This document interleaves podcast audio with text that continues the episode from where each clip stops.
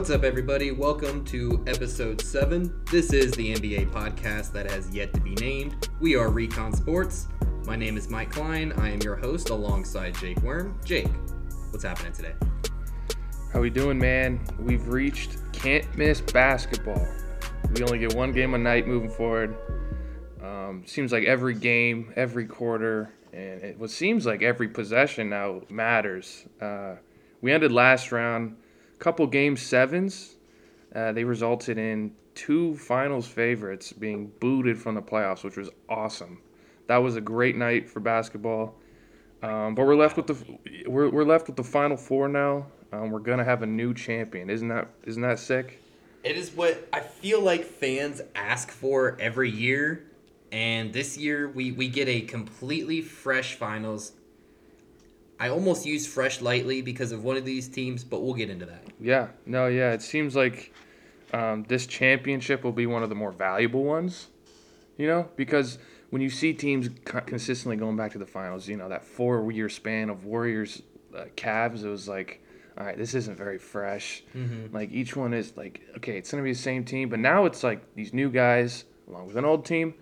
Um, it seems like each team had to go through their own struggles to get here. I feel like this championship is just going to be one of the more valuable ones. Um, and there's there is a lot at stake for each team. Uh, a lot of gain, a lot a lot to gain, a lot to lose for each team and, and individual players on that team. Mm-hmm. Um, let's take a look at each of the four teams left and see what's at stake for them. Yeah. Um, looking at out of East, um, let's take a look at the Heat, number one seed. They have so much to gain, especially for me, Jimmy Butler. Um, I think if he goes on uh, to win the Eastern Conference Finals, take him to, to the finals, and, and ultimately win a ring, um, I think he's proving himself as a Hall of Famer. I think that locks in Jimmy Butler as a Hall of Famer. Maybe not first ballot, but he's making the Hall of Fame if he can if he can win this ring. I mean, they've the Heat have had success for the last decade, but they haven't been able to win a ring since LeBron's departure. So Right. I think this proves Jimmy Butler as a Hall of Famer. Uh, it's it's an important series for the Heat, even just as a total. You know, when you think back to the 2020 season, they made the finals. They played the Lakers, ended up losing in six, and then the next year they get bounced by Milwaukee, and so this is, in a way, almost revenge. But you know, they they get that they get that shot. They get another chance at the gold, and for Jimmy, this is your chance to get that first coveted title as the guy. It's you, Bam, Tyler Herro, doing everything you can do to beat, you know, you maybe say the, the best or the second best defense in basketball right now. Yeah, I think it also just proves everything we love about Heat culture, that grittiness, that hardworking. Uh, you know, we're gonna we're just gonna work every single second of every work day. It proves everything they can do. Um, and just and Spo, man. Another thing is just Coach Spo. I think just he's consistently been a great coach. Getting him to the one seed, I think this might be the most slept on one seed in, in basketball playoff history. So Well, even just looking at the Eastern Conference this year, you know, for years and years, as long as as long as I had been a fan, the East was considered a joke. yeah, And you take a look at the East this year, and there's an argument to be made that this is the most competitive the Eastern Conference has been in a very long time. yeah, the East is for the first time in a while better than the West. And we talked about it all throughout these our playoff podcasts. This has been a grindhouse. I mean, look at Yeah. what the Celtics have done to get here. Um, the Heat had to go through a James Harden and Joel Embiid team.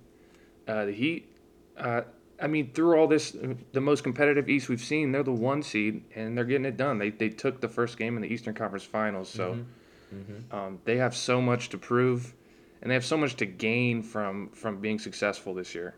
Yeah, and li- like you just mentioned, we are recording this Wednesday, May 18th. So game one of the Heat Celtics happened yesterday. And so we have the results of that. As tonight of recording, Warriors Mavs play game one at the time of release, that game will have been completed since it would be releasing tomorrow morning or afternoon sometime. And so, you know, we get to talk about game one a little bit, and we'll get to that. Yeah, looking let's staying on the the side of you know what's at stake for each team. Let's look at the their competition now. The Celtics. Um, I mean, first thing off the top is Tatum and, and Jaylen Brown. They go on to win a ring this year. That just proves themselves as a duo. Tatum ring at 24 would just skyrocket his his career um, at such an early stage. He's already been to a, a handful, what seems like a handful of Eastern Conference Finals um, and winning a ring to bring Boston back to the promised land, a storied franchise, one of the greatest franchises next to the Lakers. Um, it brings them back to the promised land. They've they've been decent. They've had good teams, but they haven't necessarily had uh, championship success since you know Kevin Dur- or Kevin Garnett, In that Ray Allen, 2008 year. right, with Doc Rivers. Um, so just bringing the Celtics back to the promised land would be huge. Yeah, yeah, and it, it really would. You know that that organization has been through its ups and downs, but they've had this core together for a few years now, and we're truly seeing them blossom as leaders of an elite team, and not just an elite team, but a, you know an elite defense and an elite playoff team now. You know, you're two playoff performers who, Jayson Tatum, that those a- last two games. That's a bad man. that game seven, some of those shots Tatum was hitting, it was just it was it was a kind of moment where you you, you know it's that that saying that you always hear you tip your cap to them, but you it it was that's what it was. It was you know just like fallaways, fadeaways, long twos, you know just pull up threes, and he's just he's smacking every single one of them. Yeah, they we're getting a rematch of the Eastern Conference Finals from the bubble season in 2020. Right. And it's not just his haircut that's different, but Jayson Tatum is a much different player. He's a much different player now. Um, it's cool to see that we're getting a Jimmy Tatum matchup again. Um, but another thing, Al Horford. I think this is a big year for Al Horford because uh, he was on the the, the Celtics teams uh, of late. You know, with Isaiah Thomas, and and then they they ditched him. They, he he went to a few other teams uh, found his way back home, and I think this will be a big, this will be huge for the the Celtics organization to win one with him as their center as well. Yeah, and it was interesting when we you saw the move that they went to go get Al, and I think everyone knew the purpose of it. You know, just outside of the the locker room aspect, the experience, just him as a player. You know, he he, you know, was in daycare for a year over in Oklahoma. okay, come And on, so- man. and but no, I mean, and now we're seeing, you know, he did miss game one, truly unfortunate. So did Marcus Smart, but he's really getting another chance to just show you why he is such a productive player. He's such a good defender.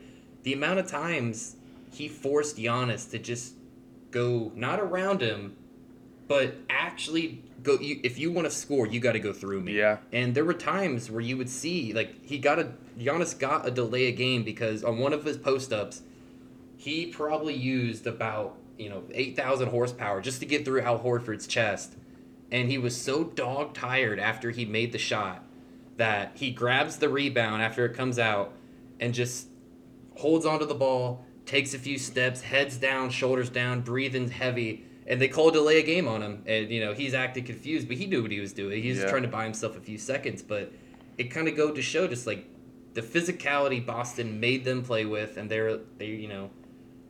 You needed a body like that outside of Robert Williams. Yeah. And we saw how valuable that truly was. It is, and then to wrap up the Celtics, I think their first year head coach winning a ring would be that's that doesn't happen very often, so that would be awesome. Brad Stevens going up to the president of basketball operations, finding his guy to coach, that would just be like a storybook ending. It's like, all right, we found out what we what this franchise really needed. We mm-hmm. have our team, and now as a, as an organization, we found what we need to for to succeed moving forward. That would be awesome Yeah. to see too. Well, what's actually, you know, while that's right that this is not like a, a, a normal thing that happens in the league, it's been somewhat of a trend the past few years. Um, you saw Steve Kerr, I believe, in his first season. hmm Okay. You saw you saw well, you're not seeing Ime Udoka now. We saw Monty Williams in his second season do really well. You saw Uh, Nick Nurse win a championship his first year. I mean, LeBron also shuffling his whatever coach he wanted back in the day. Right. When when then even Vogel, you know, it wasn't his first season as a head, you know, coach, but it was his first season with the Lakers. They won a championship. Yeah. It's been just like something, you know, we'll keep an eye on I- as for future trends of for the next year, the year after. But that is something to you know that I find interesting that these newer coaches are having so much postseason success. Yeah. Moving on to a team with a new coach, the Dallas Mavericks. Jason Kidd Right. finding Another one. success in his first year coaching Luka and, and the Dallas Mavericks. I mean, he was he was with Brooklyn. He did okay. I don't know. I think he got a lot of slander for, for what he did in, in, in Brooklyn, but I mean, this is Jason Kidd, one of the smartest minds in basketball history. Um, I think putting him alongside Luka, uh, giving him the reins with the ball. I mean, this it seems like a match made in heaven. But yeah, if he w- goes on to win the ring, I mean that that's just, that's another first year coach. It'd be huge, and for a lot of reasons, but for one of them, I would say is just like the discourse around the Jason Kidd hire at the beginning of the season was, you know, it was pretty bad. It was not a lot of people were pretty high on that hire, and you know they're just talking about his previous stints. You know, the one with the Bucks, Yeah. and then when he was on the Lakers coaching staff, but they you know he was there the the year the Lakers won, and when they had a really good defense, and so you know it always seemed that when he got here, it's like okay, he's learned from his mistakes. If you haven't heard about some of the horror stories of him in Milwaukee, you know, Right. go through that rabbit hole in your own time sometime. There's some pretty pretty crazy stuff that you can learn about. But uh, you know, he's learned from those experiences. He's been around high level players. He was around a young Giannis. He's been around AD, LeBron, and now he has Luka. And you know, not to mention the career he had. So it just seemed, you know, a point guard with one of the best, maybe the best point guard in the league now. Yeah, you know, maybe him tapping into him, maybe it isn't shouldn't be so much of a surprise, but you know, it is, and especially getting past that last round. Yeah, we'll we'll get into that last round, but to keep it short, Kidd outcoached the coach of the year, so we'll, we'll definitely get into that. Looking more at the Mavs as a team, I mean, if they if if they go on to win a ring, Luka gets his first ring at age 23. yeah, I, I, I can't say what would happen, but let's just say the NBA audience, as a majority, will probably rejo- throw a huge party, and everybody's invited. The whole league's invited. Yeah, we all we all love we all love Luka. That Dallas How do you not? that that that championship parade would be uh, more than just Dallas uh, residents. Um, I might fly in. Shoot. but you know, dude. Also, I, it's it's it was never expected for them to win this ring too. So that's a, that's another thing. No. They have so much to gain. They're playing with house money. They're, the Right. expectations were maybe to get to this point. Like they really wanted to get here, but to win a ring this early, I mean, no one's truly truly expecting that. So they're No. so they're just playing. Uh, they don't have much to lose. No, no, I, I honestly don't believe the Mavericks have anything to lose here. It's you, you've already overachieved, you know. They got the first round matchup versus the Jazz, and it's like, okay. Oh, now Luka's out three games. Maybe Luka's not getting his first, you know, series win, and then they win two without him, and so Luka gets past the first round. It's like, all right, this is more success than they've already had in the Luka era. That should be considered a success. Yeah. No matter who you're going against and what was going on with that Jazz team, it doesn't matter. They got it done. They got the four games.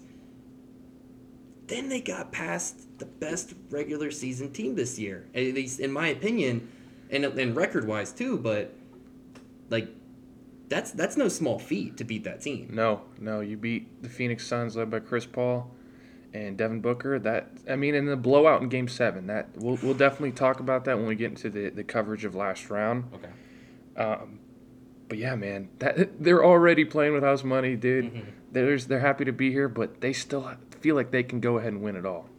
Yeah, I, I, I do think, you know, at this point, any of the four teams can win. And a team like the Mavericks, a team like the Celtics, to me, there's for the Mavericks, it's nothing to lose. For the Celtics, it's not much to lose. You know, you're still a young team. Yeah, you've been to the East, Eastern Conference a couple times now with this core, but you're you know you're going against an experienced veteran team. You're going against a veteran coach, and they you know they have the home court advantage, so they have the advantage in this series, and so you're not expected to win. But I can tell you right now, they're not going to back down even though we saw game one, it was it still was a close game. They're without Al Horford. They're without Marcus Smart. And even if you just add one of them, that game's going to be even closer. And it may have come down to a single possession if you have one of them. But you got to play to your circumstances. And so game two's coming up. We'll see what happens there. What about the Warriors? Do you think, you know, they're an aging core. They've been there plenty of times now. Yep. Now it's like, well, we have a chance to extend this quote unquote dynasty. Yeah. Whether you think this iteration of the team is or is not, you know, the Warriors are trying to make another run, but how much do they have to lose versus how much do they have to gain for you? For me, I'm glad you, you specifically pointed out the Warriors. I think after everything we've said so far, I think they have the most to gain. And why's that? Because when you look at um, obviously this has been we're pushing a half decade, nearly a decade. What is it? Seven years of of so much success. Mm-hmm. You could call they're already a dynasty, um, but they but this is probably the most shit on dynasty I've seen because because you bring in a Kevin Durant for three years, you win two rings with him. It's like okay, St- P- Steph Curry continues to get playoff slander because maybe he hasn't had the best you know finals uh, conference finals performances. But now they're here mm-hmm. as an older group with Klay being injured for over two years, it seems like. Mm-hmm. Um, they've, they've reached the conference finals again. And without the doubt, all the doubt with, with, with KD, um, they're gonna they can remind everyone what kind of dynasty they have, and, and if you go ahead and win a ring right now after winning their first ring in 2015, I think uh, you you go you skyrocket into the likes of this the super dynasties like the San Antonio Spurs of the 2000s, the Bulls of the 90s. De- you know, we're talking decade long dynasties that were just always competing and, and winning rings. So while we're making this point and referring back to the old Warriors teams and other dynasties, I do want to point out this version of the Warriors however you want to name them, but this is not the same team as those previous years. Let's keep that in mind. Yes, they have the majority of their core. You have you have your Steph Curry, you have your Klay Thompson, you have Draymond, you have Kevon Looney. Yes, I snuck him in there. Um, but now you have Jordan Poole, and that's a type of talent they didn't necessarily have before because you have Andrew Wiggins in that Harrison Barnes role. Yeah. And you had, well, you, you had GP2 in that Iggy role, who I believe is actually going to be out for at least another three, four days. I know a couple days ago he said they're they're going to reevaluate in a week. Um, Gary Payton has said that he is unlikely for the rest of the playoffs. But you know, it's still a similar team to those years, but let's keep in mind the core is that much older. They've all taken slight step backs. Yeah. And so they're not quite at the level that they were playing at before, but because they were so great at that time, they're able to take step backs, add a little bit more talent around the edges, and still be an elite team. And honestly, they should be they should be applauded for that because that's no easy feat. Yeah, I mean, like I said, very few dynasties can continue winning mm-hmm. into the latter, latter part of their their you know time as a group. Right. So winning this just proves that they aren't a short stint short stint dynasty. You know, this isn't a, a four year Miami Heat dynasty. This is a this is one of those long term. Steve Kerr is going to go down as one of the better coaches. Yeah. You know, uh, long-term dynasties that we that we talk about for the rest of history. Mm-hmm. So I think they have that that to gain, and that's why I think they have the most to gain out of all these four teams. Okay. Okay. But but look, let's let's take a step back now. Let's start looking at you know how how, how these four teams got there. How did we get here? So I mean, let's go into uh, let's go into the round two recap here. The Celtics were able to beat the Milwaukee Bucks in Game 7 Mm-hmm. Um, I personally had Bucks in seven, so I was wrong, uh, but it was an absolute joy as a basketball fan to watch a Game Seven. Um. Yeah, my prediction was slightly more off. Slightly. Um, only a matter of three games. no, I I had I had Bucks in five, and I was hilariously proven wrong. But I think like what's to note for that series um, in total was one, Boston was getting those threes up, and that was always going to be the recipe to beat the Bucks. Is they give up that corner three because they want their weak side shot blocker to be helping.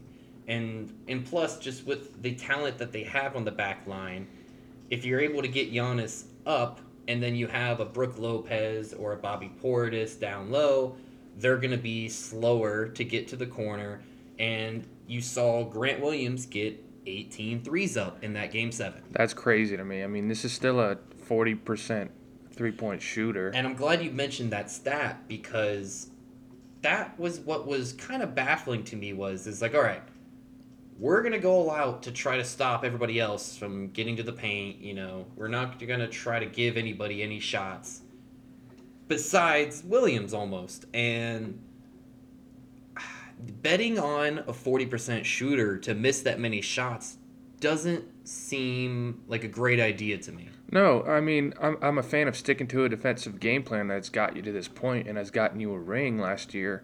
And the Bucks crowding that paint, making it difficult to, to score inside.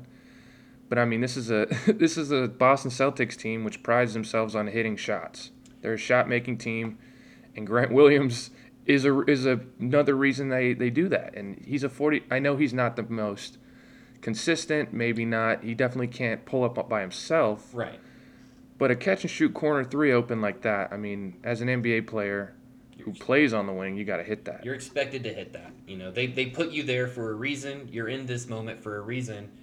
And, you know, he, he's seen a lot of growth, especially over the last few years. And so to have this moment for him is huge. And for them, they need it. And especially if Al Horford's going to miss any more time, he's going to have to kind of step into that Al role do a little bit of playmaking.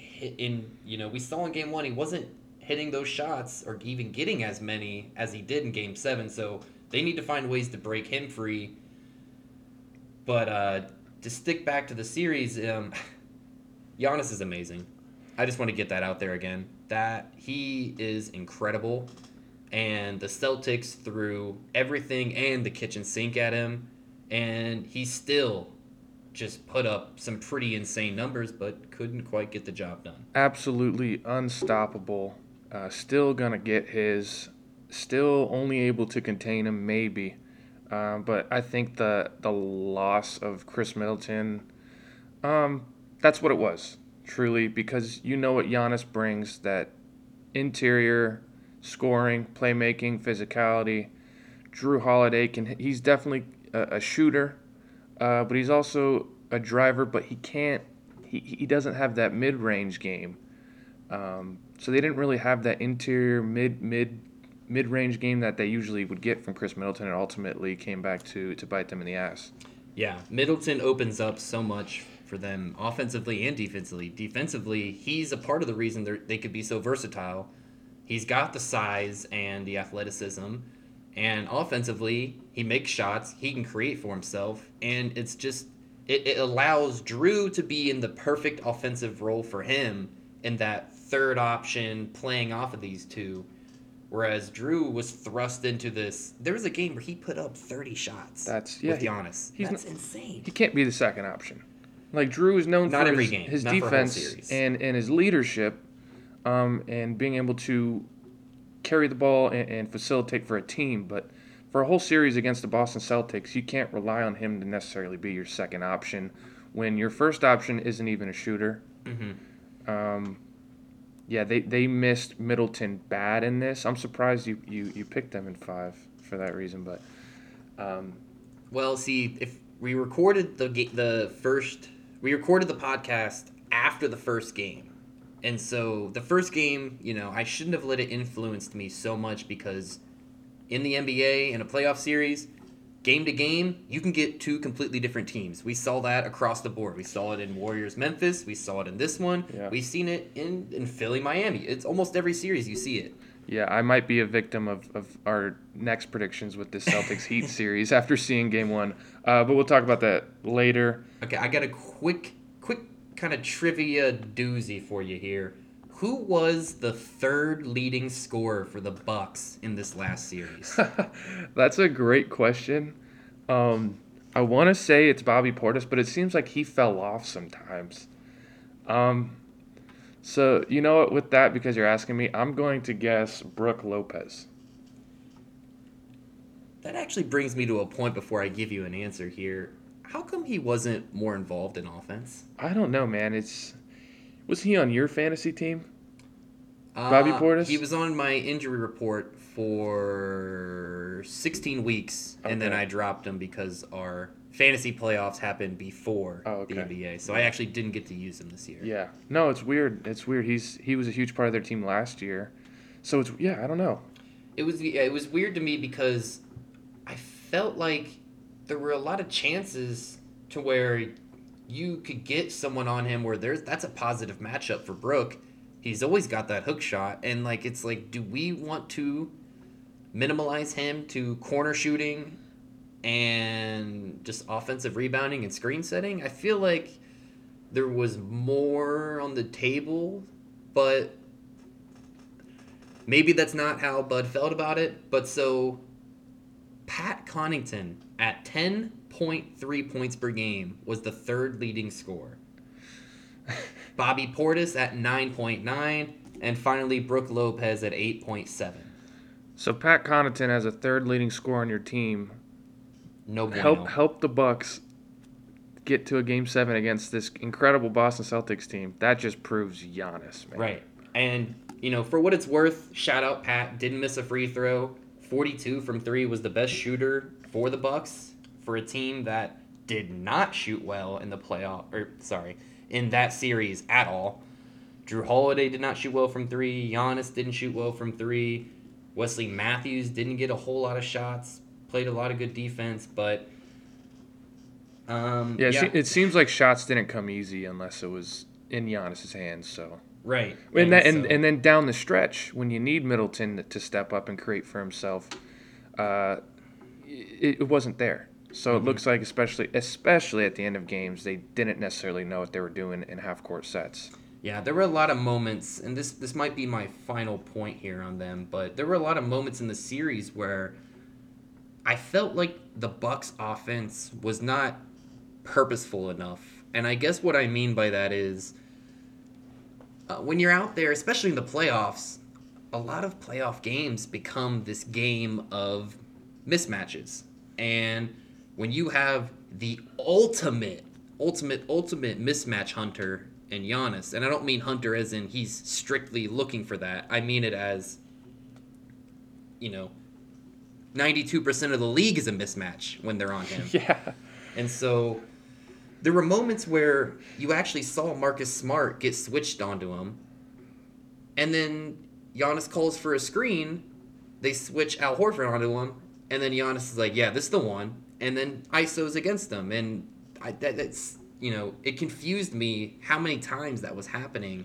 And the amount of times you saw a smaller player on Brook or on Giannis, and they just didn't quite take advantage, or they'd swing it to the other side, and it's like, okay. And then there were moments where I felt like they could have attacked, you know, one of the lesser defensive players on the team, but they were so focused, or maybe they were so in the zone that they kept going at Marcus Smart and keeping him in the pick and rolls Right.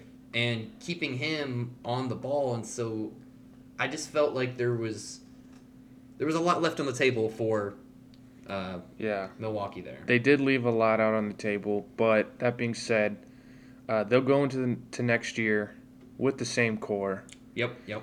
Middleton Yeah, get Middleton healthy. back, Yep, Um, definitely a little disappointed this year, for sure. uh, but you pulled the Celtics in round two, so um, and this is an emerging Celtics team. Yeah. You can't be too disappointed after winning a ring last year. Uh, they'll they'll be in Right. they'll, they'll be in the Especially conversation. the way it did happen. Yeah, they'll, they'll be they'll be in the conversation next year and, and following years as well. And the way the what I mean by that is, and this this is actually going to be my last point on them is, they went through teams that had injuries. This year it was on the other end. Yeah. And that's what happens in the playoffs, and you got to play to your circumstances, and they did. They took them to seven, couldn't quite get it done. So uh, what's our next one? Let's just stay in the East here. The last Okay. game in the East, Heat Heat versus Sixers. All right. Honestly, I don't have too much to say, man, because we've t- we've talked about the disappointments out of James Harden.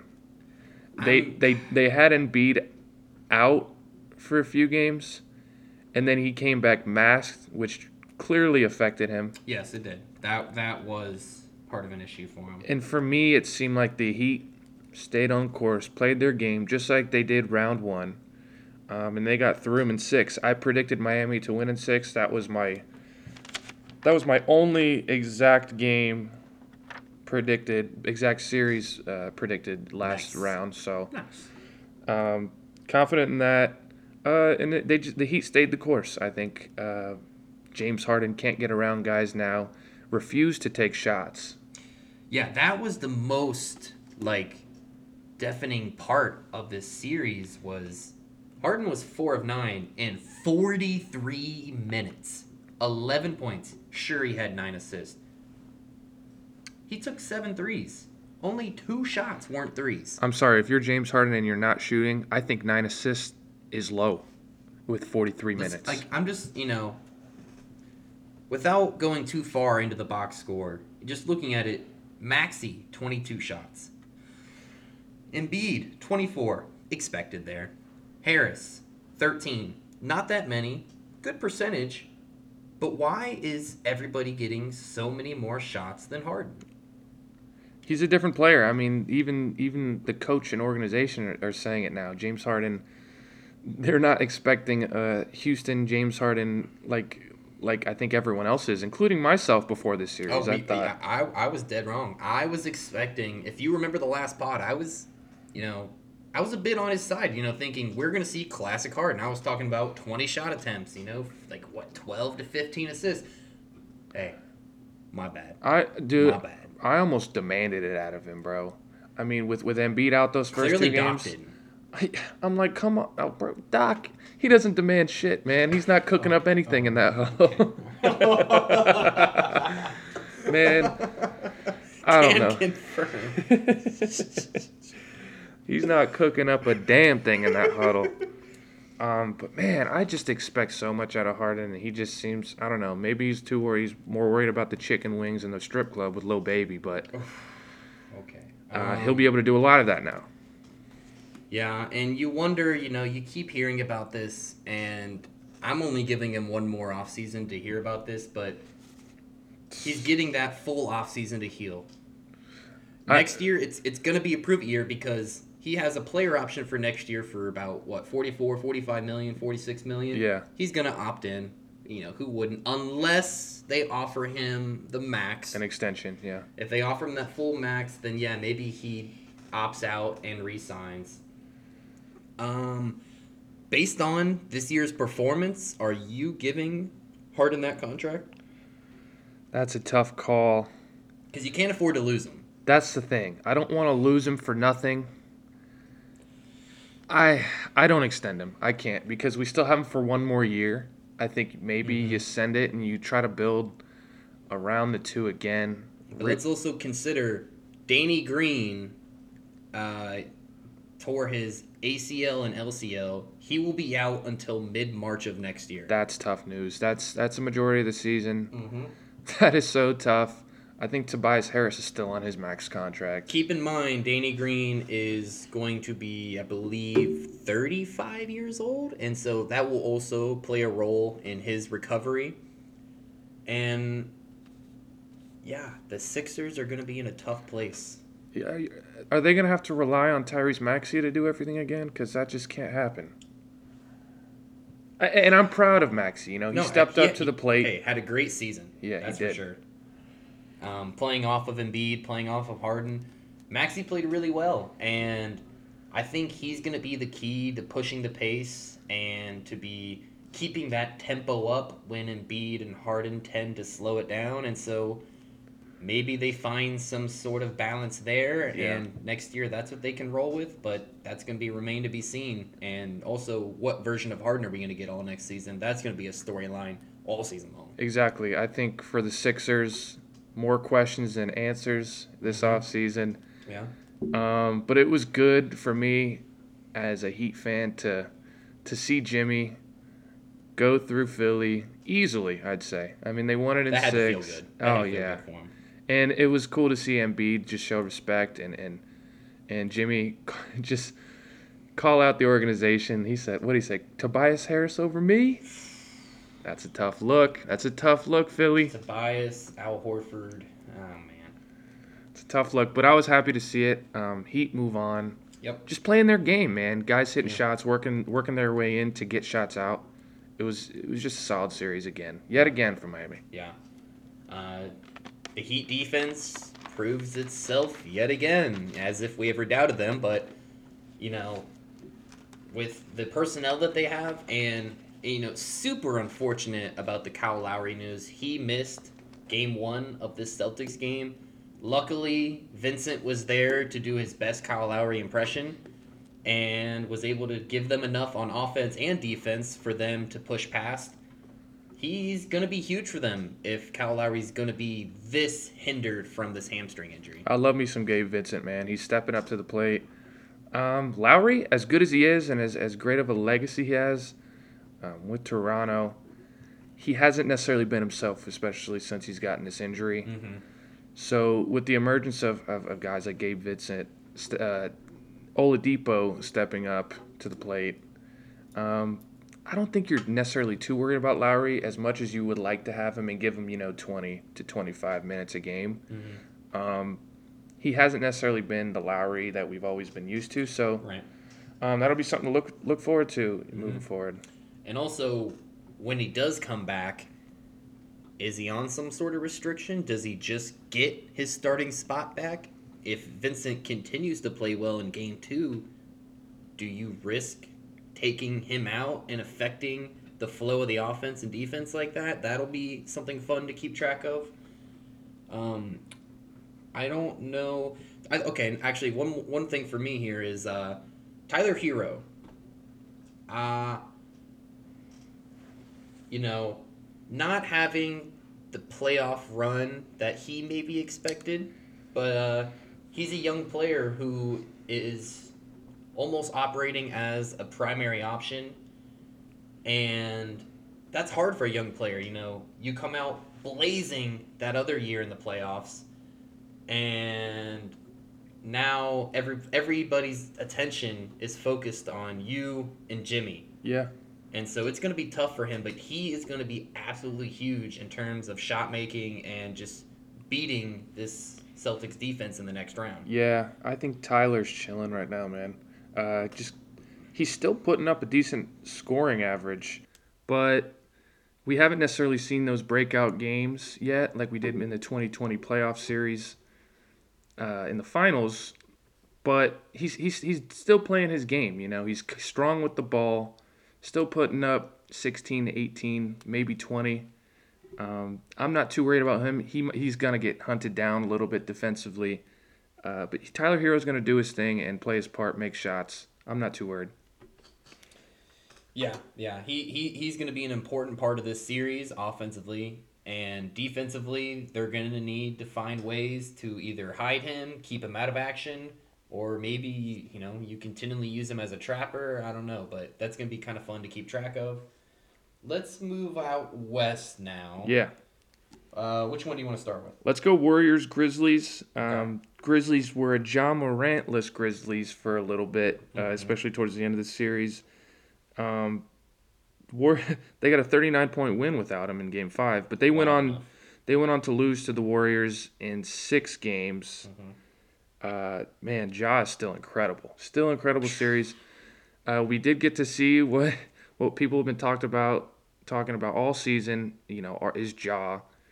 Are the Memphis Grizzlies better without Ja Morant? Yeah, they, can win games. They're blessed with young, youthful depth. Um, but let's be real. In order to get to the promised land in basketball, you need your superstars, and it showed. Yeah, I mean, I I actually didn't even realize this, but looking at the Grizzlies stats here, Ja Morant averaged 38 in that series. that is absurd. Now, three game, three game sample size, but even that's still pretty insane. Running up a silly check. I mean, Jeez. with the amount of drives that he has and his ability to get a foot in the paint on every single drive is almost unmatched. Like it's it's the likes of LeBron, it's the likes of Giannis. Like it's it's stuff that not everybody can do and it is extremely beneficial for your team. And to go on to the Ja Morantless Grizzlies. Listen, like you like you hinted on, they have the youth, they have the depth, they have the young, hungry coach. But without Ja Morant, yes, they did win. They had a higher winning percentage without him, but you could play a different style when you have when you don't have your star. And Yeah. that's what they did. And it was a different brand of basketball. And you could say it was better because you're moving the ball around. You don't have that guy that can just ISO. Yeah, and I, I do like seeing those games without Ja because those guys are good. We Yeah, talked about oh it. yeah. That that depth is deep. Everybody knows they're a good player. You know, they're these role players have huge, huge impacts on this basketball team. And it's just like, okay, Ja's out. That just gives me more of an excuse to ball out Mm-hmm. and and and maybe pass more. Maybe not be a catch and shoot guy and and watcher of the of the game. Yeah. Maybe I get the ball and I'm taking two to three more shots myself. Maybe I'm able to drive it in, kick it out for an assist. So uh, it's like, yeah, Ja's out. We definitely need him to to really be successful and go where we want to go ultimately. But I'm damn, I'm good. I can hoop too. You know, I'm thinking about guys like Bane, Kyle Anderson. Uh, couldn't make a free throw, but uh, he's like, damn, I can hoop too. Like, let me work. Jaren Jackson, of course, as their secondary guy. He's like, I can step up. Why not? Um, but ultimately, you're gonna need you're gonna need Ja Morant, your superstar. Yeah. We're, we're talking probably top ten, top seven maybe player in the NBA. That's for another day. That's a discussion for another time, maybe the off season. Um, but you're gonna need a guy like him to, to beat the Warriors. Stay tuned, folks.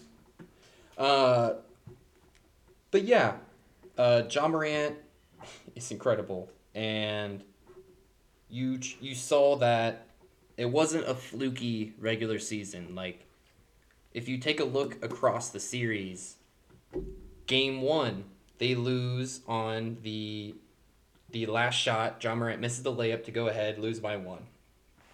Okay. Game two, Grizzlies win by five. Ja Morant has 47. Game three, that's the game where the Warriors wiped the floor with the Grizzlies.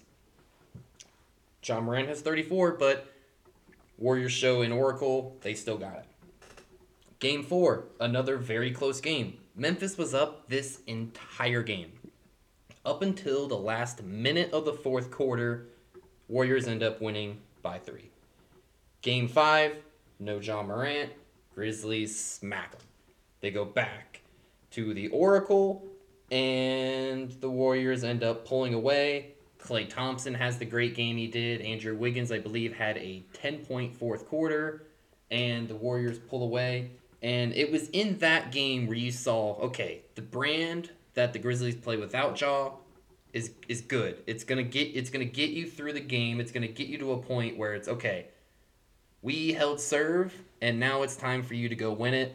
They didn't have the guy to quite do that. Couldn't get it done. The Warriors did. It's just like it's just like most good youngs team, good young teams. You know, you got a group of good young players. Guess what? And a good game game plan with the coach, you're gonna win games. Yeah, You're gonna win games. and they won games. Uh, there's a few teams, you know, the Charlotte Hornets, good young team, good players, made the play in. Uh, but you know, you need that you need that step up to become elite. And uh, yeah, the Grizzlies had the second best record on the season, They definitely overachieved. They they won a series, so that's something to definitely be proud of. And you use that to build upon to next season. They have pretty much, if not all of their core coming back for next year, so they have that to look forward to. Yeah, I have a lot to be excited about. I love what Dillon Brooks said after the series. He's like, "These guys are getting old. We're young. They know we're gonna be coming here every single year, so look out for us." but will Dillon Brooks? That's a good question. I'm not. Listen, I personally am not a big Dillon Brooks guy. Guy is not the most skilled hooper. I bet he's gonna make a name for himself being just an intensity guy, athleticism guy, defensive guy, which is cool. Everyone, you know, everyone has their own way to, to stay in the league. I also don't like the the stupid fouls that he draws. I think he led the league in fouls this year, but that's that's whatever. I I mean, you need an outspoken leader, especially after you lose a playoff series, to come out and say shit like that. So, good for him. Yeah, and uh, for the Warriors, uh, I'm not going to say you're going into the next round with the utmost confidence based on that last series, but uh, according to Draymond, they are. And so it's going to be super fun to watch what happens there. I don't think I have anything else to say about this series. Do you? Nope, they uh, you know, stayed the course.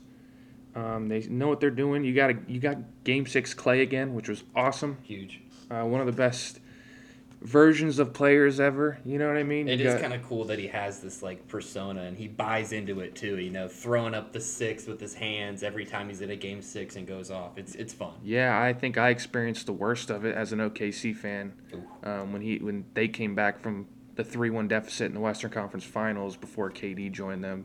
Klay just absolutely went off. Just I I know what Game Six Klay looks like, and it is a demon demon of a player.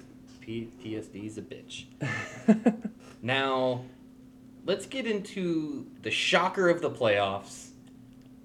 The Luka Doncic playoff run that I don't know who saw coming, but uh, we're here. We're experiencing it. Hey, it's not that we didn't see it coming. We definitely saw the possibility. It was just like, is it gonna happen? And we are here. It's it's insane that it's happening this quickly. Like Luka's on his rookie deal. There's no one on this roster that's on a max contract. hmm And I think that alone is super interesting when you just like from a team makeup standpoint. And like just the way the team's built and then the move that they made mid-season was like almost a head scratcher, but then I guess looking at it now and even then you could have guessed, but you weren't entirely sure, but that was like a a, uh, a like a a vibes thing, like a good vibes kind of deal Sure, where it's yeah. like well, I guess Luka and Porzingis aren't getting along. You saw on the court that there was a little bit of a, a rift between like philosophies, and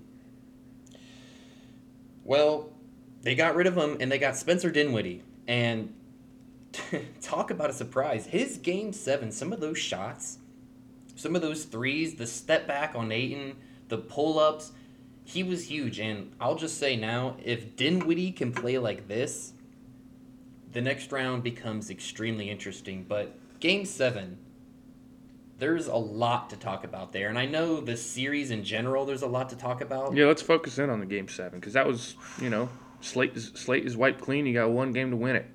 Yeah, I mean, just like thinking about this, Luka rolled off. He he woke up, slept in, got a Wendy's four for four, had a shot of Grey Goose, and walks up and puts 27 and a half while the Suns are putting up 27 and a half.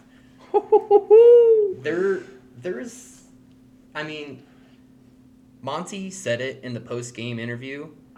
He said, This is the worst game we probably played all year, and this is the worst time for it.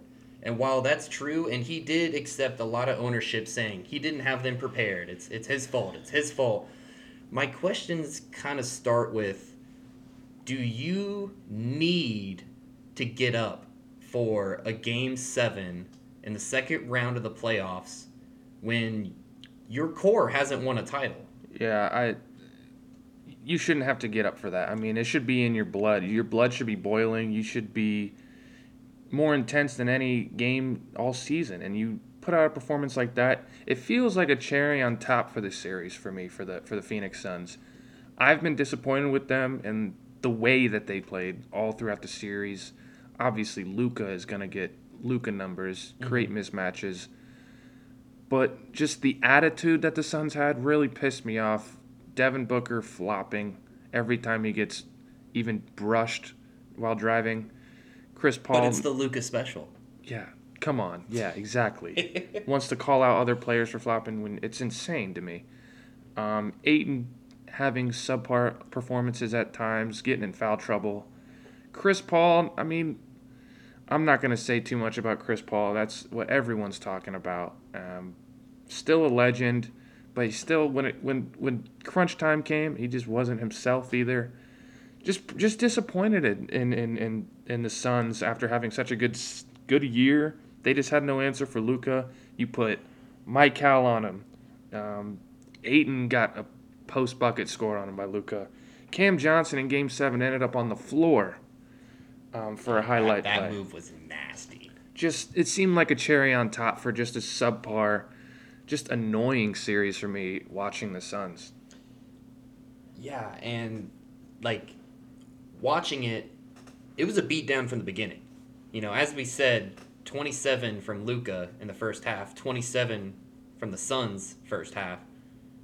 They didn't get up for this game, and I don't, I can't quite speak to the why, but there's something wrong there when you play this bad. Like, I don't think I can recall a collapse this, like, this significant. It, it, I'm almost at a loss for words. I don't know how to describe this because I don't think I've seen anything like this before. Yeah, I'm not gonna say this is a fraudulent. I'm not gonna call them frauds, okay? But it seems like maybe something may happen this offseason, you know? Ayton didn't get that super max last season, or he didn't get that max, max extension, mm-hmm. right? Right. Um, so they got to figure out what to do with him. Is he looking elsewhere? Chris Paul's getting old. Show, maybe showing maybe showing a little sign of what could come. Devin Booker just soft as hell again. Oh. Um, obviously, you have your great young wing wing defenders and three and D guys and Mikal and, and those boys. Yeah. But um, there's questions about what they do this offseason. I personally think you got to run it back. You got to you got you got to sign Ayton. Don't sign and trade him anywhere. I think you sign Ayton and you keep him. I think you keep the core and you run it back. You you won more than 60 games. Why not? Yeah, and the Suns likely are wanting him to take a discount. DeAndre Ayton does not want to take a discount. He was the number one overall pick, hasn't played bad, but maybe hasn't played to the standards of a max contract player, especially as a center. And you look at other centers who are on max contracts, your Joel Embiid's, your Nikola Jokic's. Is he on that level? Right. No. Especially offensively, no. Defensively, you could argue that he's there. You could argue, you know, he's a better defender than Jokic, but you can have your argument for Embiid, whatever. But can they afford to lose DeAndre Ayton? Right. I, I don't, don't, think so. I don't think he's like great at any like at any one thing. If if you ask me, I don't think he's like super elite at any one thing. He still has room to grow. He's still pretty young. Um, but you're, I think you're right. You can't afford to lose a guy like that when you're when you have a team assembled like this. You have Devin Booker, you have Chris Paul, you have Jay Crowder, Mike Hill, You have all of the right pieces. It's you know, maybe you you address the bench a little bit, um, but it it's tough. It's tough to go out like this when you have a season like this because fans are going to want to panic. Yeah, I wouldn't overreact though. You got beat by the best player in the series, possibly the best player of the playoffs in Luka. So, um, wasn't the year. You didn't sh- you didn't come to play in Game Seven. You got to take that uh, as it is, and you got to move forward. And I don't think there's there's no like you said there's no reason to panic. You know, and there's there's praise for what the Mavericks did. The Mavericks came out they executed, but their effort level is honestly what stood out to me was when there was an offensive rebound bouncing around or about to come down, they were fighting every single time. Oh yeah. And they were going after a lot. And listen, the Suns had a great season. They had another one last season. They're still a very, very, very good team, and there's still an argument to be made that they're a top three, top two, top one team in the league. hmm It just wasn't their year yet again. And so, yeah, you have DeAndre Ayton entering restricted free agency. Any team that offers him a contract, they have the option to match. Uh, there will always be the option of a sign and trade should they want to gather assets in the case that they are okay with losing him. Or they can just flat out sign him to a max themselves. And so that's going to be a storyline all summer long. And it's going to be quite interesting, especially after what happened. And a moment in the game that really made me realize oh, he actually could be gone is that, you know, they were already down a lot. And I believe this was second quarter. I believe. Could be third. But there was a point in time where Monty asked Ayton if he wanted to go back in the game. And the quote was Ayton looked at him and said no. And so, you know, if this is 100% true, which it seems to be because in the post game presser, when asked about this, Monty just said it's internal. Didn't necessarily elaborate. Is it internal to DeAndre Ayton? Is it internal to the organization? You know, little bit of, you know, not not giving you fully what's going on there, which makes you think, well, maybe there is something going on there that's bigger Right. than what we know. Yep. Just this offseason, Ayton will be the, the storyline, I think. Yeah. Him and uh, Zach LaVine. Yeah. Um. All right. Um. Clearly, you know, there's there's a lot more to talk about in this series, but I think it's time for us to get to the conference finals. What do you think? Let's Any last thoughts? go. No, I'm ready. Let's I'm go. ready to Let's deep dive into these conference finals. We're here. Two series left. Out east, we saw the first game, like we said. Mm-hmm. Heat took game one against a Al Horford and Marcus Smart less Boston Celtics team at home. Um, I wasn't too surprised in um, in the lack of, of defense prowess that the Celtics usually have. Those are those are two huge pieces for defense. Um, but guess what? The Heat won the game off of winning just one quarter, the third quarter. Yeah, and that it was wild because the game was so close the entire way. You know, Boston wins the first quarter by three. The next quarter they win by five. So they're up by eight. And then they just score 14 points in the third quarter. Yeah. Tatum Tatum looked so good in the first quarter, getting buckets left and right. 1st mm-hmm. half, I should say. Jalen Jalen was doing his thing as well, getting some nasty euro steps. Everyone was getting involved. Payton Pritchard hitting shots. It looked like they were about to just cruise right into a victory. Game one, steal steal one out in Miami, uh, even without their two guys. Wasn't the case. Um, absolutely shut down, picked apart um, by the Heat in the fourth in the third quarter. Tatum had six turnovers in that third quarter. Seven on the game, six in that quarter. That's that's wild. That's a crazy stat. and then Jimmy Butler happened. I mean, 41, 9 and 5, four steals, three blocks, yeah, 63% from the field, two turnovers, plus 25. absolutely incredible work. Um, I think he might be the best player in this series. Um, Jimmy Butler over Tatum? at least as a playoff performer, he's more proven. Um, they beat them, like I said, two years ago in that Eastern Conference Finals, which is awesome, by the way. We're getting a rematch. That is cool, especially like so close in between. Yep. That is cool. And now we're not in a bubble anymore, so we're getting home court advantages. We're getting a more mature East. Uh, we're getting a more mature Celtics team. Definitely. Um, and just, I think after seeing that first game, it, it secures uh, my thoughts on these two teams. A lot. Obviously, they're both great defensive teams. Bring that physicality. Um, every player on the court seems like they can at least hold their own with their matchups. Mhm. Um, but they're they're pretty different offensively. I think the Heat find ways to get easier buckets. I think that they're they're better in the fast break. They are stronger inside. I feel like they work their way into the paint off drives and then have the ability to then uh, work their way out to their shooters like Strus. Um, Herro is almost on his own time, doing his own pull up, creating by himself. Mm-hmm. But that's why he's a bench player, six man of the year. Mm-hmm. Um, Bam is, if you ask me, Bam is the best center in these playoffs by a large margin. Um, only had 10 last game, but I expect him to be a bigger force moving forward. That Um, block on Brown was incredible, by the way.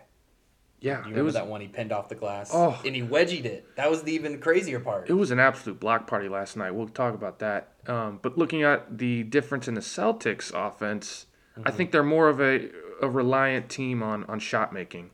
Worked out great against a soft Brooklyn Nets team. Worked out Right. great against I wouldn't say great, still struggled, but worked out well against the Bucks team who, you know, crowds that paint. Mm-hmm. Um, this Heat team isn't going to give you that these open shots. So it's going to be still still going to be tough to hit these shots. But guess what? Um, the Celtics are when they hit shots probably the best team in the NBA. Um, and their ability to hit shots, contested shots, pull up shots, um, is how they find themselves here and what they want to rely on to to go further.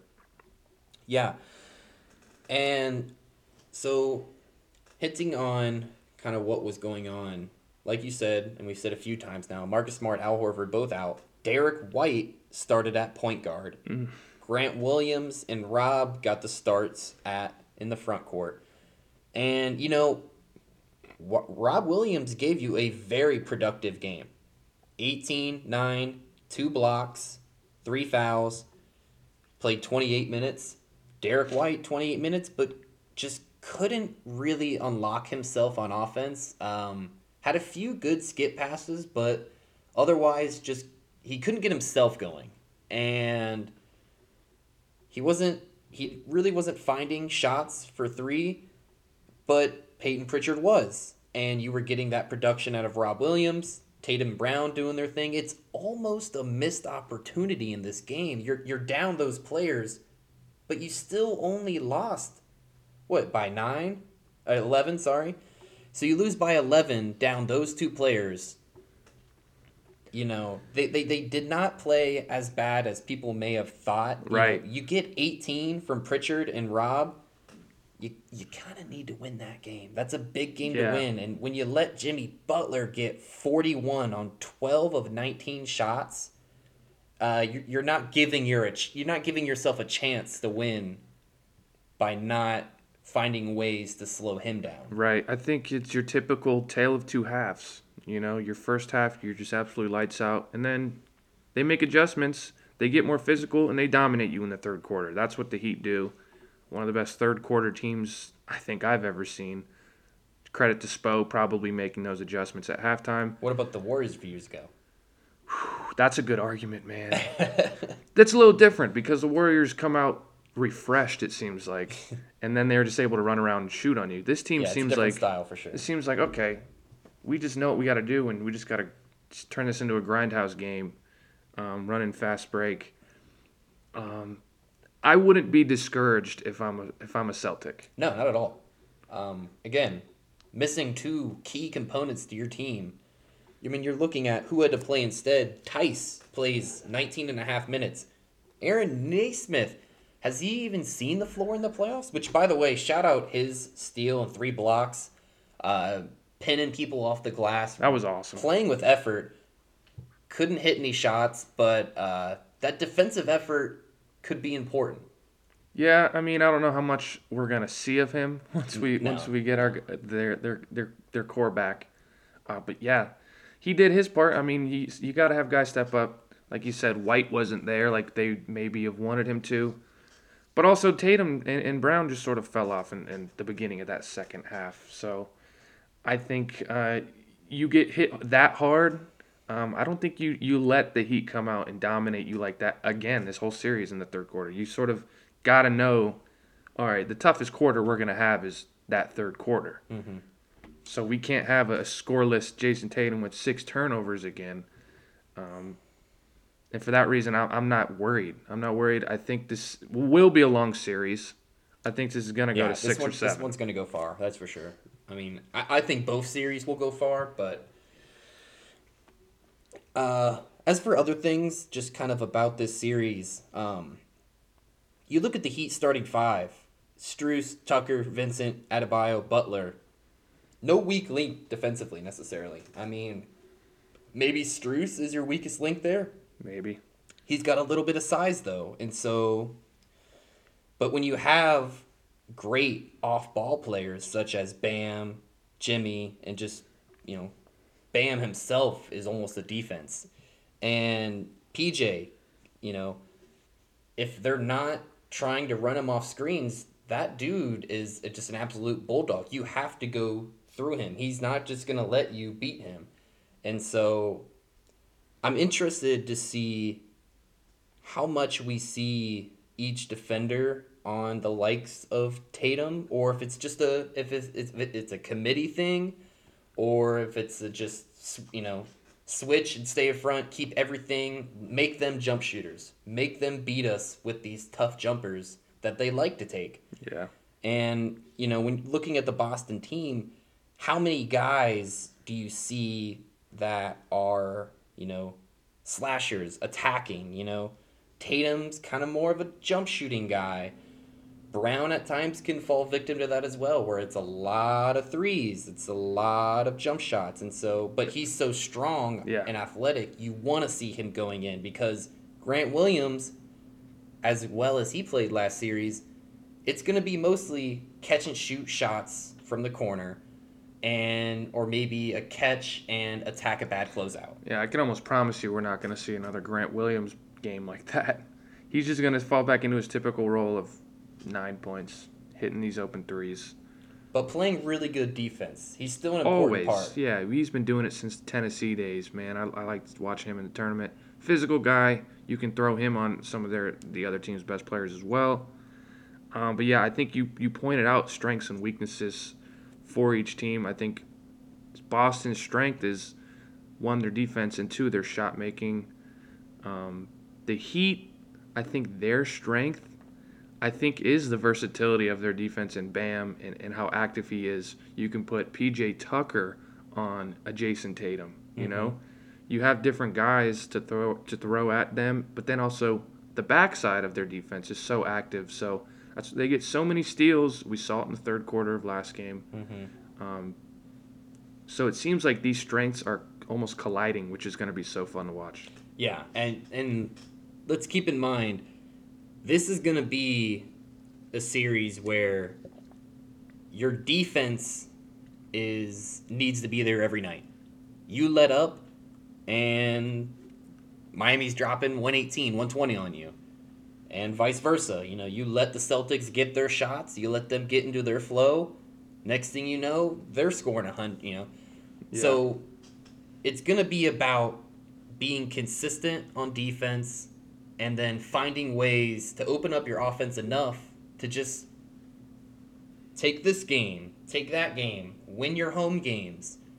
Uh, the Celtics losing the first one, obviously you're not in panic mode, but now you're down and you potentially might not have some of your players back for the next game. So you need to find something to put some pressure on this Miami team. You need to find something to attack there.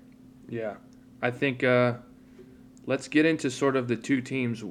What do they have to do to win? What are what are the Mhm. routes for both sides? I'll start with the Heat. Okay. Um, I sort of brought it up their ability to work the ball inside out. Mm-hmm. Um, you know, Jimmy, led by Jimmy, especially in the second half, his ability to get in, get to the paint. People fail to realize he he gets to the line.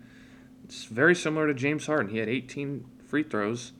Um, I don't know. Maybe people. He's not necessarily hunting them. He's just really good at drawing contact. He's super strong too, so it's like Oh, if yeah. you want to stop him, you need to play physical, and that naturally leads to more fouls. Yeah, and that is that's how you control a game. You Mhm. get points with the shot stop where the clock stops. So um, their ability to work the ball inside out, um, and then also just fighting through Celtics runs. The Celtics are gonna go on big runs, staying consistent, staying staying composed, making sure you know we're never out of it. We just have to you know let's just ride this wave. Let them let them get their runs. We're gonna just know that we're gonna come back.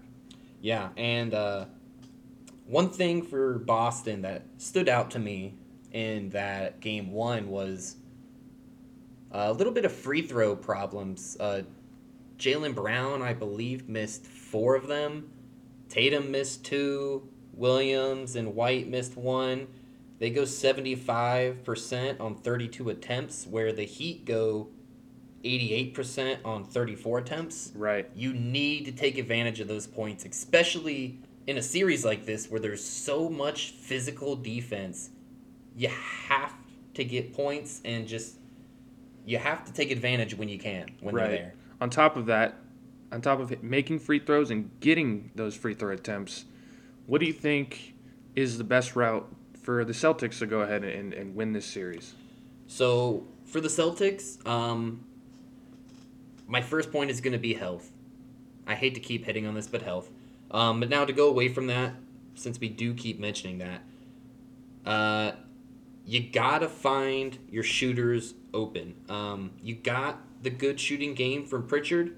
He got 11 of those bad boys up, but nobody else besides Brown and Tatum got them up. And so you need to f- keep the Miami defense scrambling, keep moving the ball. And this was a problem in the early portion of the regular season for the Celtics was the ball didn't move. The ball hits someone's hands. They're attempting to read the defense, but really they're just letting them set and rest. And then now you're attacking a completely set defense with a shortened shot clock. It's only becoming more difficult for Right. yourself. Yep. Um, what I'll add to that as well is just their ability to compete after halftime. You're going to get punched in the mouth with physicality, um, and I think it goes hand in hand with what you said. You gotta, you can't settle, especially in the second half when Mhm. everyone's tired. Uh, don't look at the ball. Keep the ball moving. Find your shot makers because if you make shots, you are the best team in the NBA. Yeah. Um, now I don't know if I agree with that take so much, but like the idea of it's there. the idea of it's there is that you know, when you have a team this talented, you have the guys that can make the shots. You just you got to get them open. You got to find them, or you know, like like in the first half, Jayson Tatum. It seemed like he's getting to the rim with ease, and then he would get to the rim, finish a layup, and then the next time he drove, he's kicking it out. And it's like, so you keep them guessing like that and you, you keep attacking in different ways, they're going to have to keep adjusting to you to the point where they have to make a major change. And then that's when you're like, ladies and gentlemen, we got him. But it's going to be a lot of back and forth. The Heat aren't going to lay down, the Celtics aren't going to lay down. And so I'm truly not imagining a lot of blowouts in this series. Okay. Yeah. And you know, when you get to the conference finals, that tends to happen. You know, you know everybody's fighting for their lives out there. You know, teams are going to be injury riddled. You got to find ways to win, and uh, coaching is going to be one of the bigger aspects of this series, and probably was a big part of why Miami was able to do so well in the second half. Is you have such an experienced coach, you know, been there, done that, won that.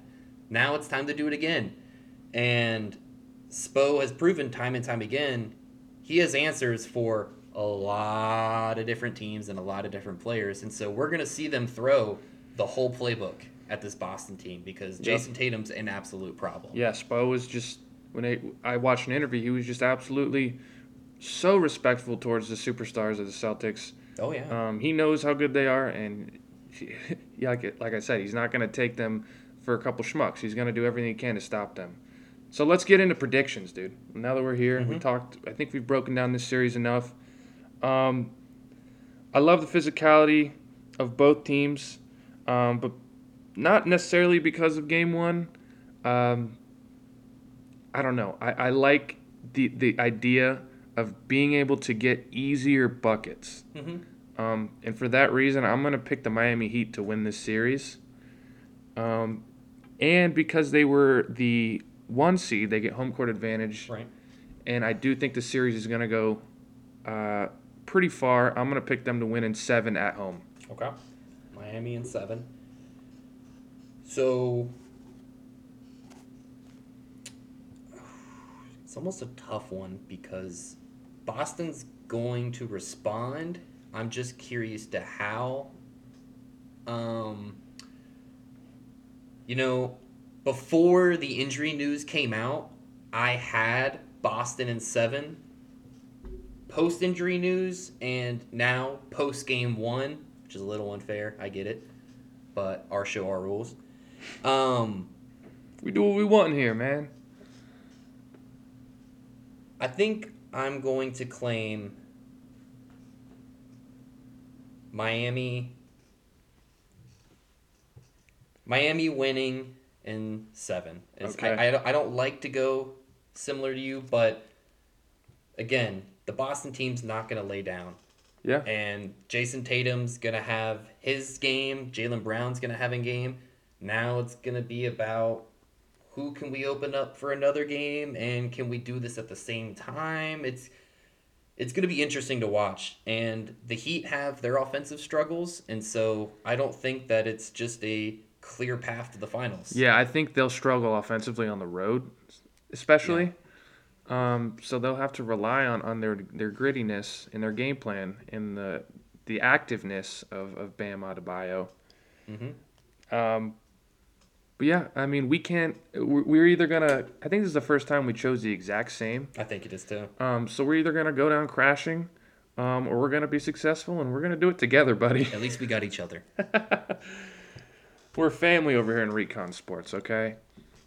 No, let's let's move on. Let's move on to the Western Conference Finals now. So, Luka boy. Doncic, Luka Magic has carried this team to play the Dynasty Warriors. Um, the Warriors. This is surprising. This is the three-four matchup in the conference finals, which is really cool to see. Yes. Um, it is cool to see that actually, and kind of a slightly interesting. The final teams are Heat seeded one. You have, I think it's one, two, three, four. Am I? Yeah. Yeah. Celtics two, uh, Warriors three, that uh, Mavericks four. Yeah. That's kind of cool. But um, to see the Mavericks here is awesome. I mean, you love to see new teams, like we said earlier, but also this team. You know, it's Luka and friends. It's it's Spencer Dinwiddie. It's Jalen Brunson. It's like these guys who, if they're on another team, if Dorian Finney-Smith is on another team, does he look as good as he does on this team? If you Mhm. put Dwight Powell Yeah. on another team, does he look this good? Probably not. And he's not even looking super great in this in this playoff run so far, but he's still an important piece. Yeah, I think, dude, looking at this roster, um, we were sort of skeptical about, you know, how far can Luka go without a second superstar Naturally. naturally. And we're waiting for that. You know, we're expecting maybe this offseason they add a second guy to go with them.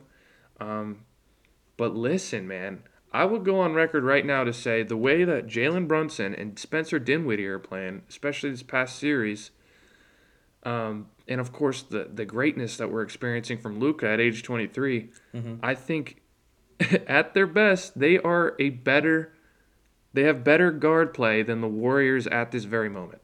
And this is, we're talking about a Steph Curry, Klay Thompson, Splash Brother backcourt. So Let's let that one sink in for a few.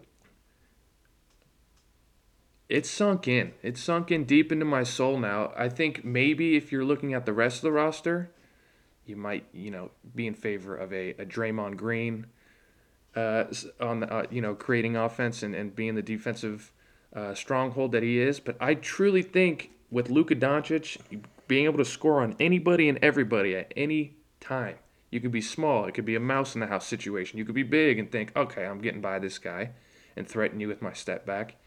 Um, it's too easy for him right now. And then with the two playmaking guards alongside him that they've needed for so long, it's just it just looks great. It looks great. You don't even need an elite center anymore. You just need a rim runner and Dwight Powell, a shooter and Cle- Kleber. I would argue that guard play is similar, if not better, in Dallas. I am in awe. so, all right, I have to address this. Steph Curry, Klay Thompson, Jordan Poole, Luka Doncic, Jalen Brunson, Spencer Dinwiddie. That's right.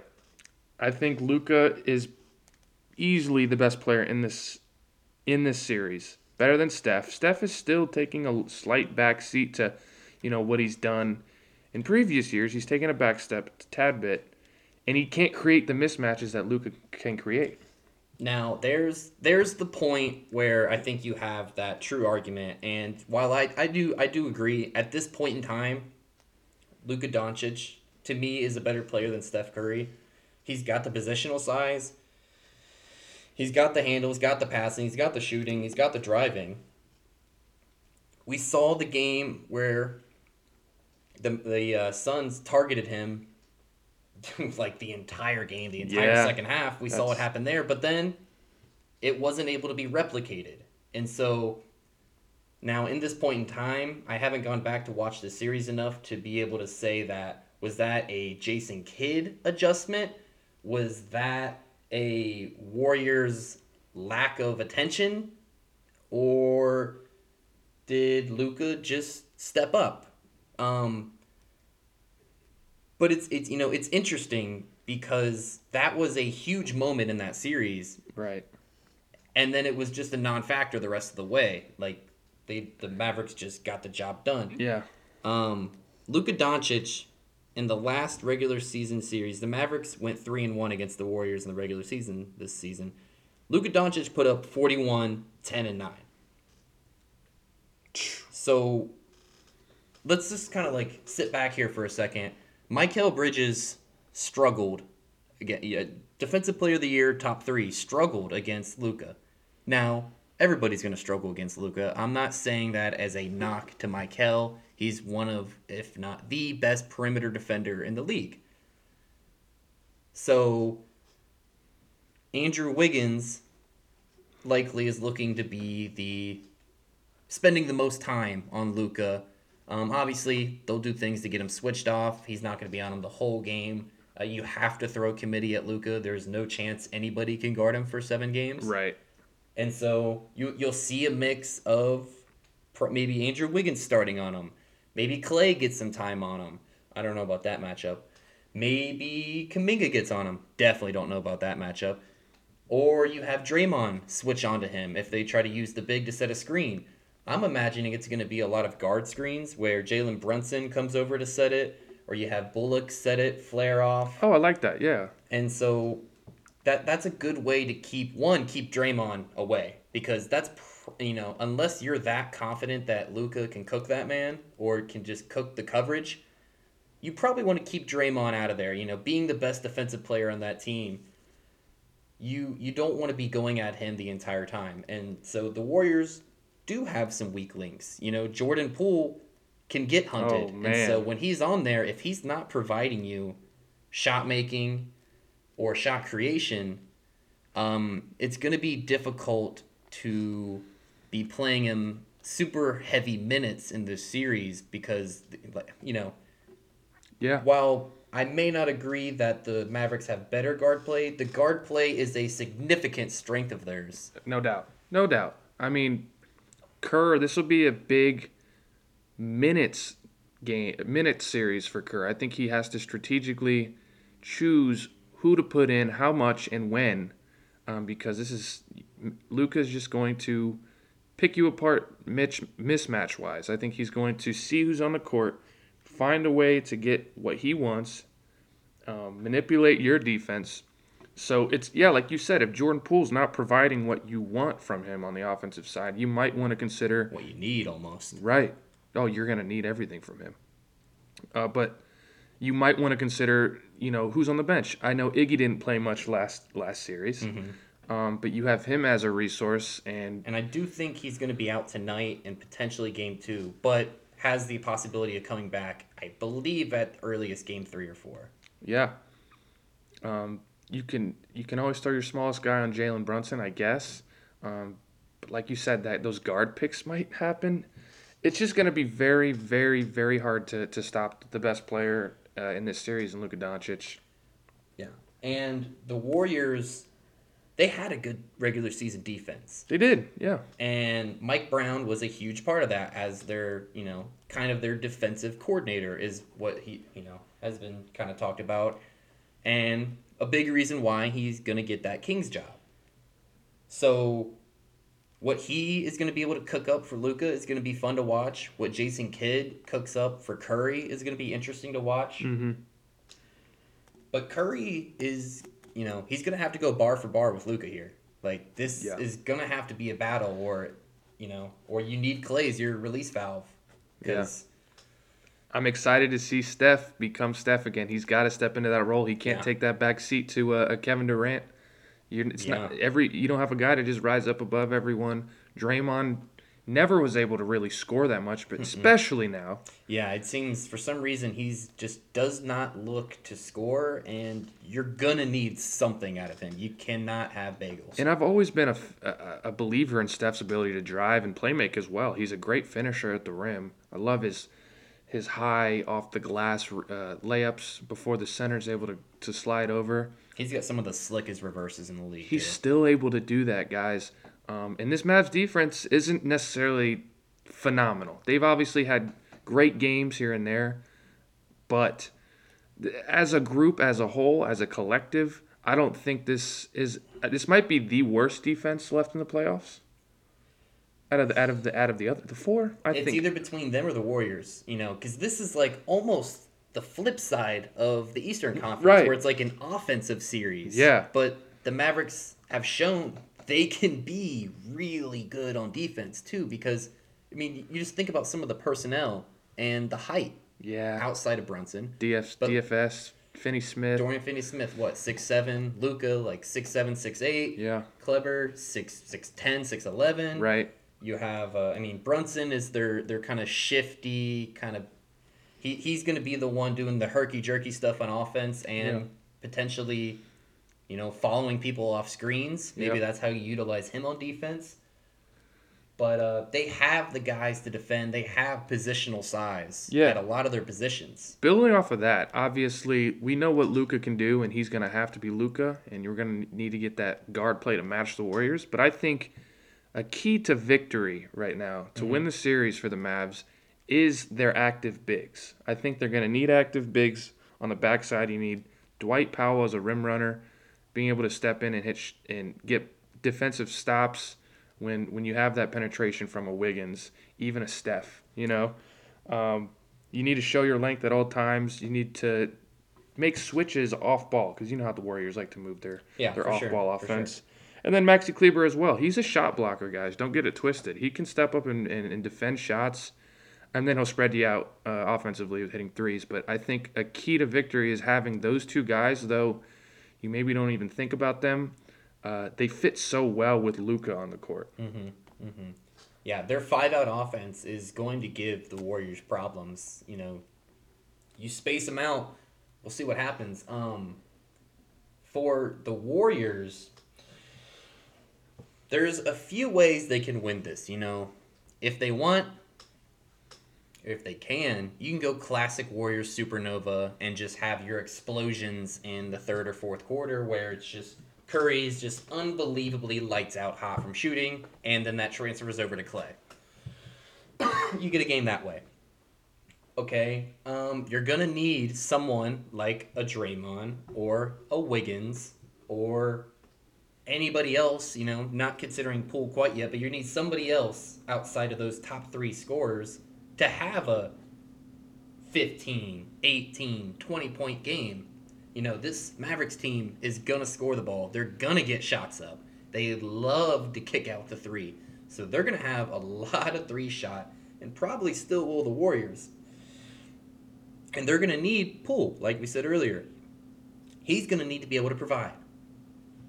And if he's off, this series just became exponentially more difficult. And the Warriors don't have the size. They never have really. And that's going to be an issue when the Mavs keep doing these driving kicks and they get to the paint. It's going to be tough to keep them out of there. For the Warriors to win, one, you know, it's easy to say you got to defend your ass off. You got to keep Luka in check. But you can't concede shots to everybody else. Yeah. Because once you do that, they beat you from three.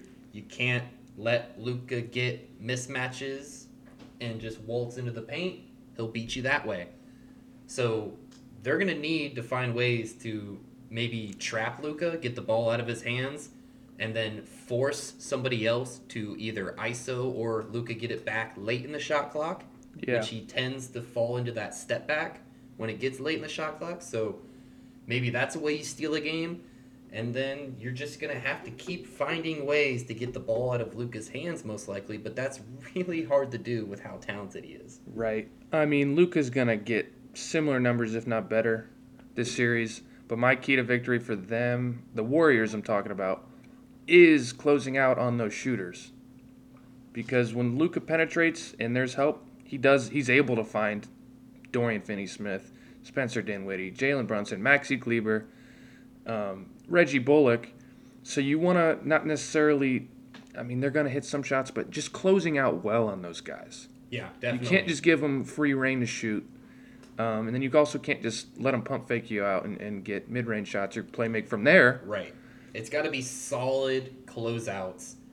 And then, in turn, that is, you know, the key to victory is utilizing those missed threes to get out in the break. Get your open threes. That's where you get Steph, Poole, Klay.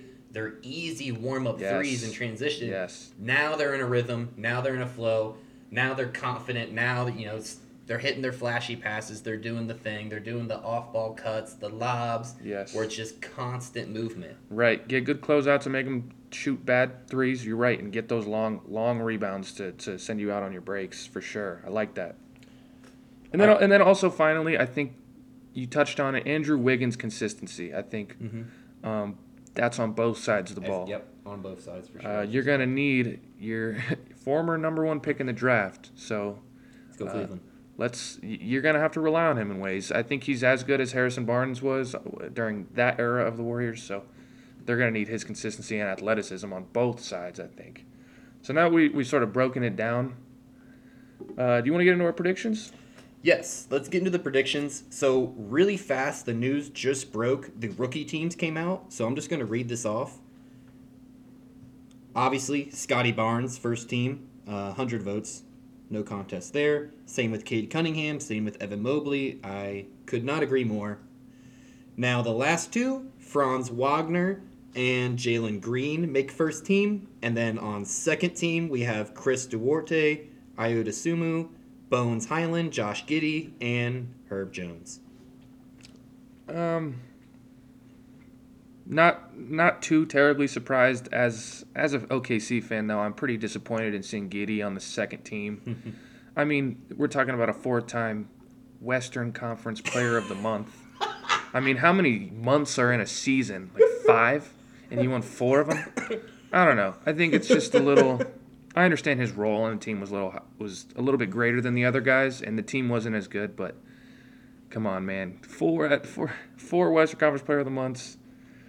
Throw him in that first team. Come For what it's worth, he got 24 first team votes. He has had a better season than Jalen Green. I don't want to hear. I was gonna say, who are you putting him over, Jalen Green or Yes, Franz? he had a better season than Jalen Green. Jalen Green obviously showed flashes of greatness at the end of the year, like we always expected. But for an entire year, who got those Player of the Months? It wasn't Jalen Green. I, I, I'm sorry. I'm gonna I'm gonna spaz real quick. Oh shit! All right, all right, all right, all right. prediction time. Prediction time. okay, let's go. I like those live updates. Hey guys, if you if you guys like live updates like that, let us know. We think those are fun. We want to do that more. Um, but back into the the predictions. Um, Luka's doing it, guys. Luka's doing it. In what? This is tough for me because I really think home court is huge. You don't want to go to a game seven in San Francisco. I'm gonna go Mavs in six. Whoa. I think the guard play is going to match up just just as well. So Uh, with the taking Warriors. one on the road. I think that they could win tonight Okay. in game one. I think they could steal game one. Luka, I've never seen a more confident, comfortable Luka, just smiling, having fun. Jalen's Jalen Brunson is playing his ass off, being able to penetrate and create for himself as well. Um, looking for a contract as well. Yeah. And then Dinwiddie's finally stepped up. There were times uh, previously through the playoffs where we're like, man, is he showing up to the games? I don't know. But he's back. He's here. Yeah. He's, And it's- no longer mailing it in. Yeah, and and it seems like Powell is the perfect rim runner for Luka. Kleber stretches you out. Dorian Finney-Smith can have a game. Just give me a game where he hits, you know, four or five threes. That that'll just.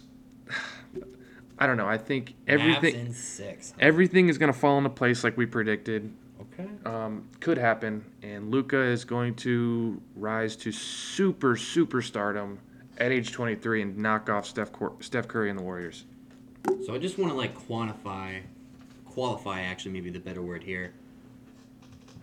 this that's like that's pretty like a groundbreaking kind of like thing to consider here is like this is a very established you know obviously not this complete version but a established organization team like the warriors. Right?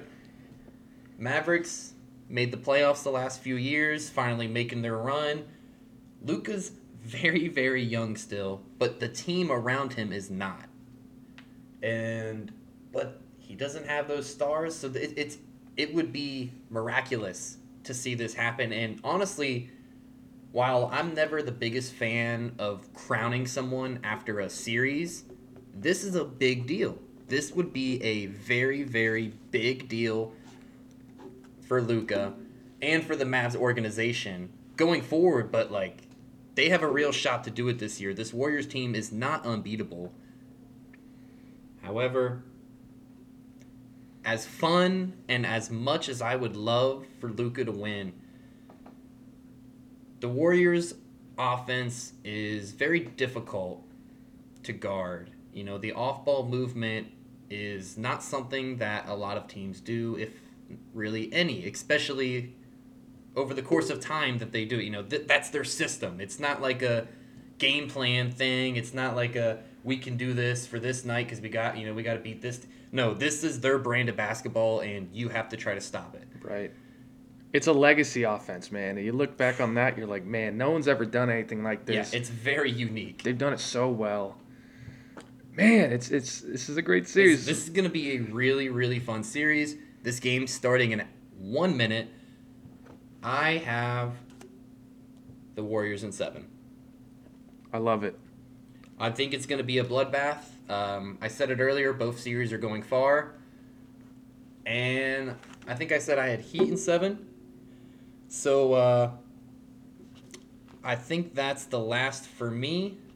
I think we're getting two more game sevens, and then we're gonna get an absolute classic of a finals. Awesome. Two game sevens you predicted. That would be That, that would incredible. be that would be great. That would be super fun. Uh, you gotta love a game seven, even if something happens like that Mavs Suns one. Like that was still incredible to watch. You know, you don't see things like that. You saw history, and we're gonna see it again, one Yeah. way or another. And best believe I'm seeing it. I'm not missing any games moving forward, guys. We got one game a night. It's incredible. You can put all your energy towards one game. Mm-hmm. I'm watching it. I'm on my couch watching every game. I'm making sure I get my workout in before, I eat before. I'm sitting on my couch watching these games. This is incredible times to be an NBA fan. So much at stake for each team, so much at stake for individual players, for their legacies. I am so hyped for the rest of this round and then moving into the, the, the finals, which I agree, it's going to be a, an absolutely legendary finals. Yeah. So stick with us for all of your playoffs coverage. Uh, find us on Twitter individually. Find our Twitter at Recon Sports Pod as well, where we'll post all updates and we'll post all of our links to our shows. We will be back for the finals, hopefully the day before, maybe in two days before. We'll again, we'll let you know on Twitter. We might have to turn this into an event. This the fi- finals extravaganza, right? Maybe we do something special for it. Uh, we'll, we'll, we'll, we'll see what happens when the time gets closer to it. Uh, until then, enjoy yourselves, enjoy the conference finals, and thank you for tuning in. We appreciate all of our listeners. Refer us to a friend if you enjoyed this pod. Leave us a five star review if you liked what you heard. We will be back with another episode soon. Again, update on our Twitters will be there. And until then, take care and see you next time.